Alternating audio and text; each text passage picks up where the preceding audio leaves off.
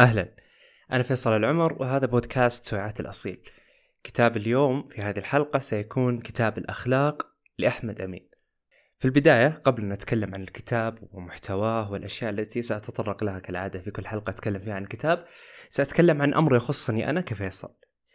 قبل أن أشتري هذا الكتاب وصاني به كثير من الأشخاص. يا فيصل كتاب الأخلاق؟ يا فيصل كتاب الأخلاق؟ قلت خلاص آن الأوان أن أشتري كتاب الأخلاق وأقرأه. قبل أن أقرأ الكتاب كان لدي توجس وخوف من موضوع.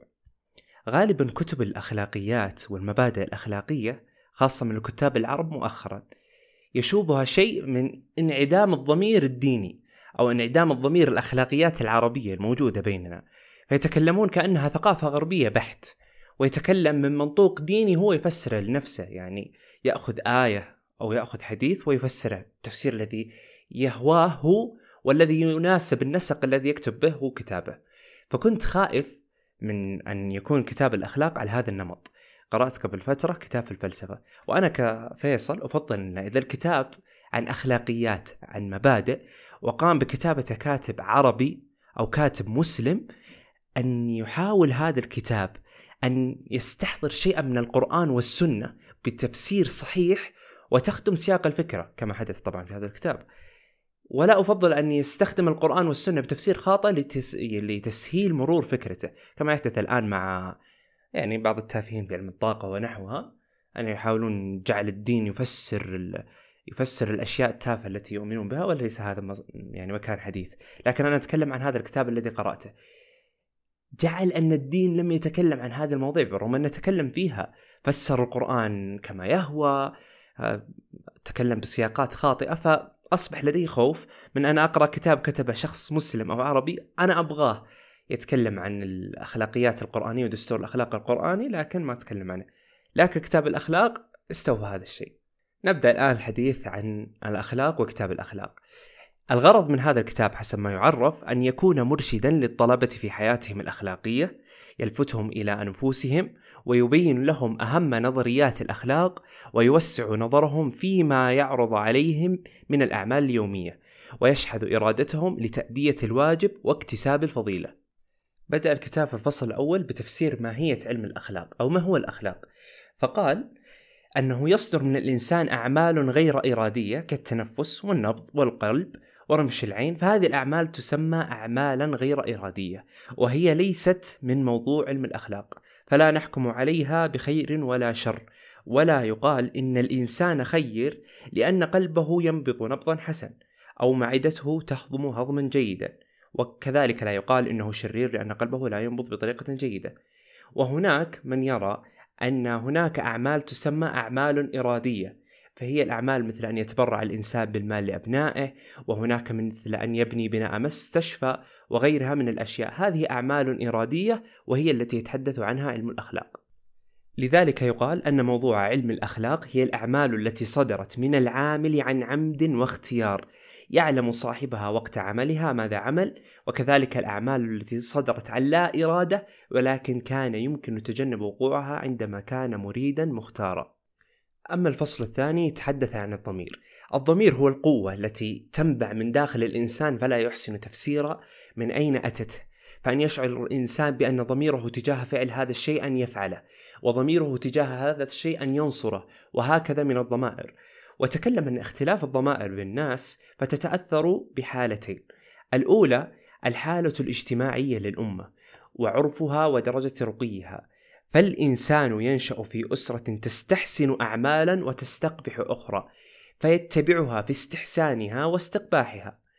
والثانية يتأثر ضمير كل إنسان بدرجة عقله وعلمه فكلما زاد علم الإنسان ونمى عقله ارتقى ضميره. ذلك أن الخبرة والتجربة والمعرفة تنتج الأشياء النافعة والضارة ويعرف الإنسان ما الذي ينفعه ويضره فيتبع ذلك ارتقاء ضميره. ومع أن الضمير يختلف باختلاف الأمم واختلاف العصور وأنه قد يخطئ أحيانا في أمر ونهيه فإن كل إنسان ملزم بإطاعة ضميره لأنه مأمور بعمل ما يعتقد أنه الحق لا بعمل ما هو حق في الواقع. فالذي يعتقد شيئا حقا ويأمره ضميره بعمله فإنه ملزم أن يطيعه. والضمير ككل ممتلكات الإنسان وقواه تنمو بالتربية وتضعف بالإهمال فبعصيان الضمير يضعف أو يموت. شأنه من ذلك في شأن أديب يتذوق الشعر والأدب فإذا هو أهمل قراءة الأدب واشتغل بالرياضة ضعف ذوقه الأدبي ويحيا الضمير بمداومة طاعته وباستخدام الإرادة في تنفيذ أمره ونهيه وصاحبه الأخيار وقراءة الكتب التي تدعو إلى الفضيلة. خير شيء في الإنسان ضميره فهو الدليل الذي يهديه إلى سبيل السلام. أما الفصل الثالث فتكلم عن مقياس الحكم الأخلاقي. وهنا يقول أنها تصدر من الإنسان أحكام كثيرة فإذا قال المبتدأ مرفوع فهذا حكم نحوي لا أخلاقي. وإذا قال الأجسام تتمدد بالحرارة فهذا حكم طبيعي لا أخلاقي. وإنما الحكم الأخلاقي هو أن تحكم على الشيء بأنه خير أو شر فالصدق خير حكم أخلاقي والكذب شر كذلك. وهنا تطرق لموضوع بسيط سأحاول اختصاره أن إذا رأينا عمل من الإنسان يقوم به فما الذي يجعلنا نجزم بأن هذا العمل خير وهذا العمل شر؟ فدائما يحصل الإنسان على سؤال يقول إن أنا مثلا طبيب هذا المثال موجود في الكتاب قال أنا طبيب أقمت عملية لمريض أعتقد أنها الأسلم له فمات. هل يحكم علي بأني سيء؟ لأني اعتقدت أن هذا الحل ولم ينجح أو يحكم علي بأني خير لأني أردت مساعدته. وقال أن الحق أن العمل يجب أن يحكم عليه بأنه خير أو شر نظرا لغرض العامل منه لا نظرا لنتيجته. فالعمل الذي قصد به الخير خير مهما استتبع من النتائج. والذي أريد به الشر شر ولو استتبع نتائجا حسنة. فقبل الحكم على عمل ينبغي أن نعرف غرض العامل منه. أما العمل في ذاته من غير نظر إلى الغرض منه فليس بخير ولا بشر. فلو سألتني هل إحراق ورق مالية قيمتها ألف جنيه خير أو شر أجبتك لا يمكن ذلك حتى أتبين من غرض العامل من عمله. فلذلك تلخيص الفكرة كاملة في الحكم الأخلاقي النية. وهذا يعود إلى مبدأ إنما الأعمال بالنيات. النية هي من تحدد أن نقول هذا شر أو هذا خير. وتحديد الأشياء هذه تطرق هنا في الكتاب بشكل كثير جدا وتكلم أن هناك شيء اسمه العرف وأن لكل أمة عرف خاص تعد خيرها في اتباعه وتؤدب الأطفال به وتشعرهم بأن فيه شيئا من التقديس وأن العرف هو أول دور سلكوه في معرفة الخير والشر. والعرف يعني عادة الأمة في فعل الشيء. وأيضا تكلم أن من هناك الأشياء التي نحكم فيها الرأي الشخصي وهذا الدور لا يكون للأخياق مقياس إلا العرف. فليس للفرد رأي شخصي يقوم به الشيء ليحكم عليه بأنه خير أو شر بل ليس له إلا أن يستحسن ما استحسن قومه. فأحيانا يبني الشخص رأيه الشخصي على العرف فيكون الرأي الشخصي والعرف متتبعان مع بعض. وأيضا تكلم أن العقل والاستدلال ويرى علماء آخرون أن ليس في الإنسان قوة طبيعية يحكم بها على الأعمال إنما نحكم على العقل بالاستدلال. فليس في الإنسان حاسة غريزية يدرك بها الخير والشر ولكن يحكم عليها بمقتضى تجاربه. فالناس عملوا عملا ولاحظوا ما ينتج عنه فرأوا نتائجا حسنة فحكموا بخيرها وشرها. لذلك العقل يستنتج هذه الأشياء وننتقل إلى التربية الحكم الأخلاقي أن الإنسان قوة الحكم الأخلاقي ترتقي به. فهو يولد وعنده جرثومة الحكم الأخلاقي تولد معه حسب قانون الوراثة. فإذا خرج إلى العالم وتبادل مع الناس المعاملة ورأى اختلاف الأشياء في التعامل فهذا يجعله يكون لديه نظرة أخلاقية مختلفة. فيقول كذلك درس علم الأخلاق واستعرض النظريات اللي ينبني عليها الحكم الأخلاقي ونقدها وبيان ما يصح منها ولا يصح.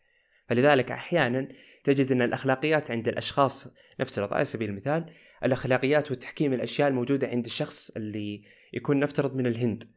ما أن يحضر للسعودية نفترض ويشاهد الاختلاف الأخلاقي واختلاف المبادئ بين ذلك المكان وذلك المكان وأن يصبح لديه منطقة العقل والاستدلال. فيستدل هل هذا الفعل سيء أو هذا الفعل شر؟ أذكر في يوم من الأيام كنت مع السائق اللي عندنا هندي كان كبير في السن. فكان يسألني يوم من الأيام جمع مجموعة أشياء وحطها عند الكاشير حاسبت عنه. قال إن في الهند ما نحاسب كثير عن الأشخاص لأن نشوف إن هذا الشيء يعني أحيانا يكون ضعف إني أنا أتعب وأجتهد وأروح أحاسب عن غيري إني أروح أدفع عن غيري. لكن اللي أشوفه عندكم هنا أنكم تسابقون لفعل هذا الشيء. إيش السبب؟ بينت له في شيء اسمه الكرم في شيء اسمه الأخلاقيات اللي نعرفها في شيء اسمه الإيثار. بعد فترة يعني مرور فترة من الزمان لاحظت إنه بدأ يحاسب عن أصدقاء الهنود اللي يجون للمدينة بشكل جديد. قاعد يحاسب عنهم هو كان يشوف الشيء هذا خطأ. فهذا من الأشياء الأحكام الأخلاقية والاستدلال.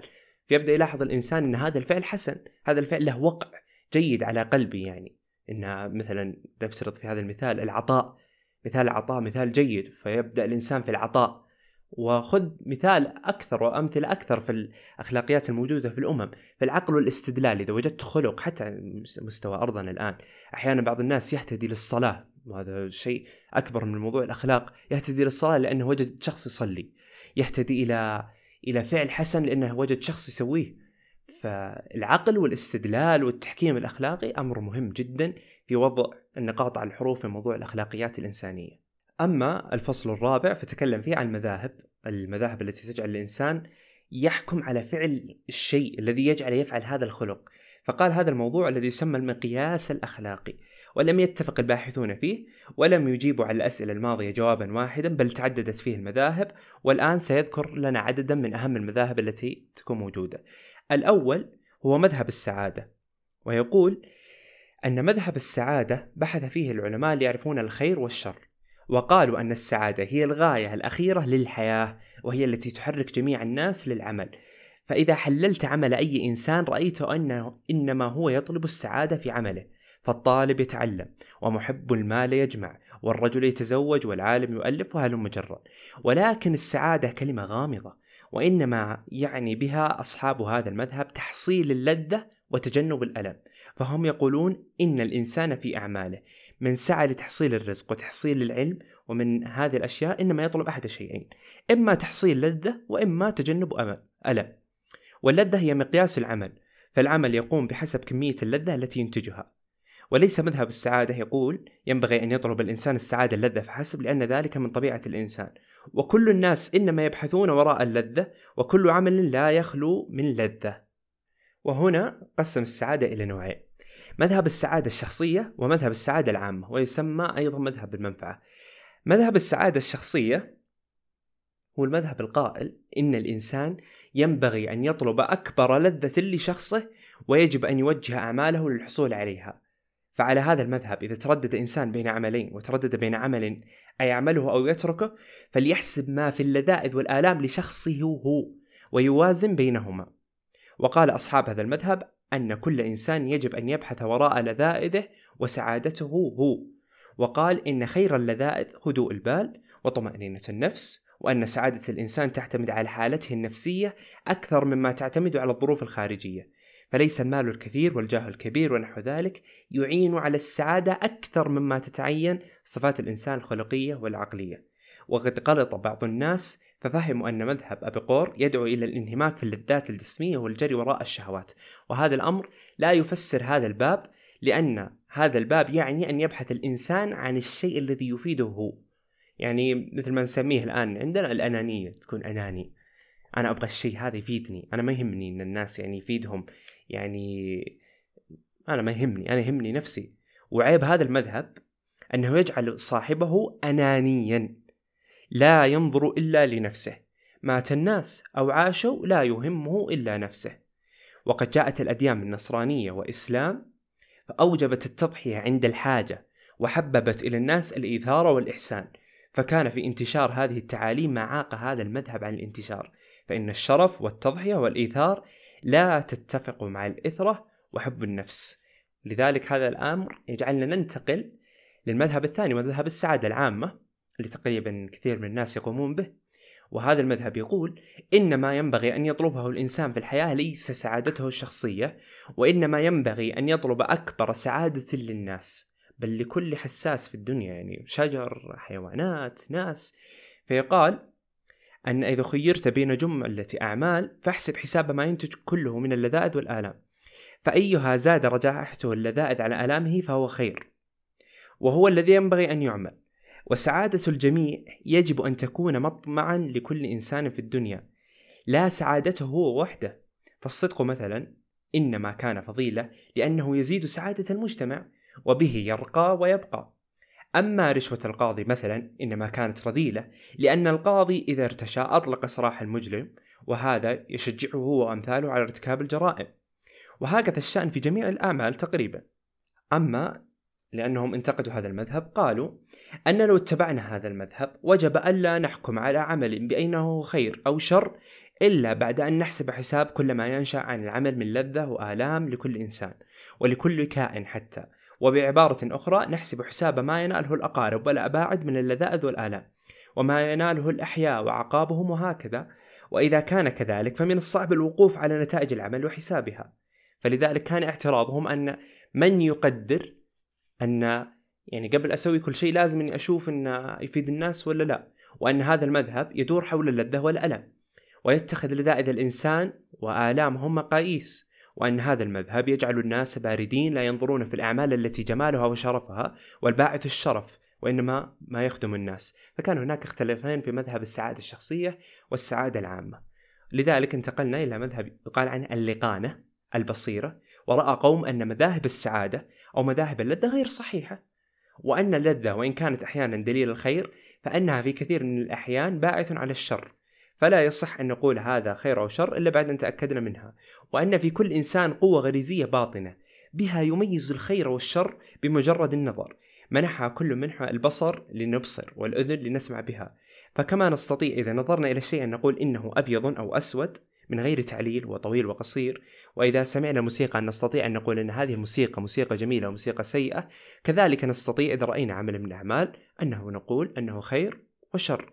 ويمتاز هذا المذهب عن مذهب السعادة بنوعية أنه يرى الفضائل فضائل في جميع الظروف وفي كل زمان وأن الفضائل أمور بديهية ليست في حاجة إلى البرهن على صحتها وأنها ليست محلا للشك. فمن المحال أن نرى يوما ما أن الخير صار شر والشر صار خيرا. والفصل الخامس هو فصل الفرد والمجتمع. لأني لن أنقل الكتاب كامل سأنقل من كل فصل شيء مهم. في هذا الفصل تكلم عن المثل الأعلى وقال أن المثل الأعلى مما يتكون أنه أهم عامل في تكوين المثل المنزل والمدرسة والدين. فتربية الناشئ المنزلية ومما يسمع من أبويه والنظام الذي يسير عليه هي أشياء تجعل الإنسان يكون لديه تكوين في المثل الأعلى. وأن المثل الأعلى يجب أن يكون للإنسان لأنه يتخذه في الميول الموروثة مثل من عائلته من شجاعة وهمة أو جبن وخمول. ونمو المثل الأعلى يكاد يكون لكل إنسان مثل أعلى ولكن لا يشعر به من أين أتاه. وسبب ذلك أن المثل يتكون مع الإنسان في نشأته وينمو ونموه فلم يكن شيئا جديدا منفصلا عنه حتى يشعر به ويعرف متى أتاه ومن أين جاءه. يتكون المثل مثل جرثومة في أثناء التربية المنزلية ويكون لمن يسمعه من القصص وخرافة وتكوين وكما أن المثل عرضة للكمال والاتساع كما بينا كذلك هو عرضة للنقص والضيق. فالعمال الذين يقضون حياتهم في عمل يدوي محدود ثم لا يستضيفون بعد قضاء نهارهم ما يفيد عقلهم أو يوسع نظرهم يضيق مثلهم ويصبحون أمثالهم العليا هم بعضهم لبعض. وفي ضيق المثل خطر عظيم. فالمثل هو الذي يبعث في الإنسان روح العمل ويزيد في نشاطه وقوته وهو الذي يصحح حكمه على الأشياء. فالإنسان عادة عند الحكم على شيء أو نقده يقيس بمثله ثم يحكم بالخطأ أو بالصواب بالخير أو الشر. فإذا تحدد المثل وضاق قل نشاطه وساء حكمه. وعلى العكس ذلك إذا ترقى مثله. بمعنى أدق وأبسط دائما حاول أن الشخص اللي يكون مثال أعلى لك أو المثل الأعلى لك يكون مثال عالي. أذكر كان في مثل بس ما أذكر دقته يوم كان يقول إذا طلبت اطلب جمل اطلب شيء كبير. لا تحاول إن نفترض هذا خطأ دائما يقومون به يعني الجيل الصاعد من الأشخاص. إن أنا مثل الأعلى صديقي. أنا مثل الأعلى مغرد نفترض في تويتر. أنا مثل الأعلى شخص محدود. شخص محدود لا يمكن الحكم على عقله والحكم على صلاحه ما أقدر أحكم عليه بأي شيء. فتلاحظ الناس يعني صار عندنا جيل مستنسخ. الشكل اللبس الكلام الأفعال كل شيء مستنسخين. ضيق ومحدودية في التصرف. لو طلبته يتصرف بأي تصرف بسيط صار عاجز ما يقدر يسوي أي شيء. وهذه كارثة يعني حقيقية موجوده فلذلك هذا من سوء اختيار المثل الأعلى. فلذلك حاول إنك تختار مثل وقدوة ومثل أعلى يكون يعني يا إما يطورك يا لا يدهورك. ختام الكتاب كبير جدا.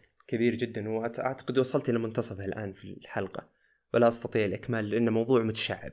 وهذا من الكتب اللي كنت خائف صراحة في نقله. لكن أعتقد أن أحيانا لما أنقل موضوع البودكاست هذا لأن الكتاب رهيب. الكتاب عظيم. حرام أنه يكون حبيس المكتبة وما أنقله للناس. يعني أحيانا تطلبوني أتكلم عن نفسرة كتاب الإسلام بين الشرق والغرب.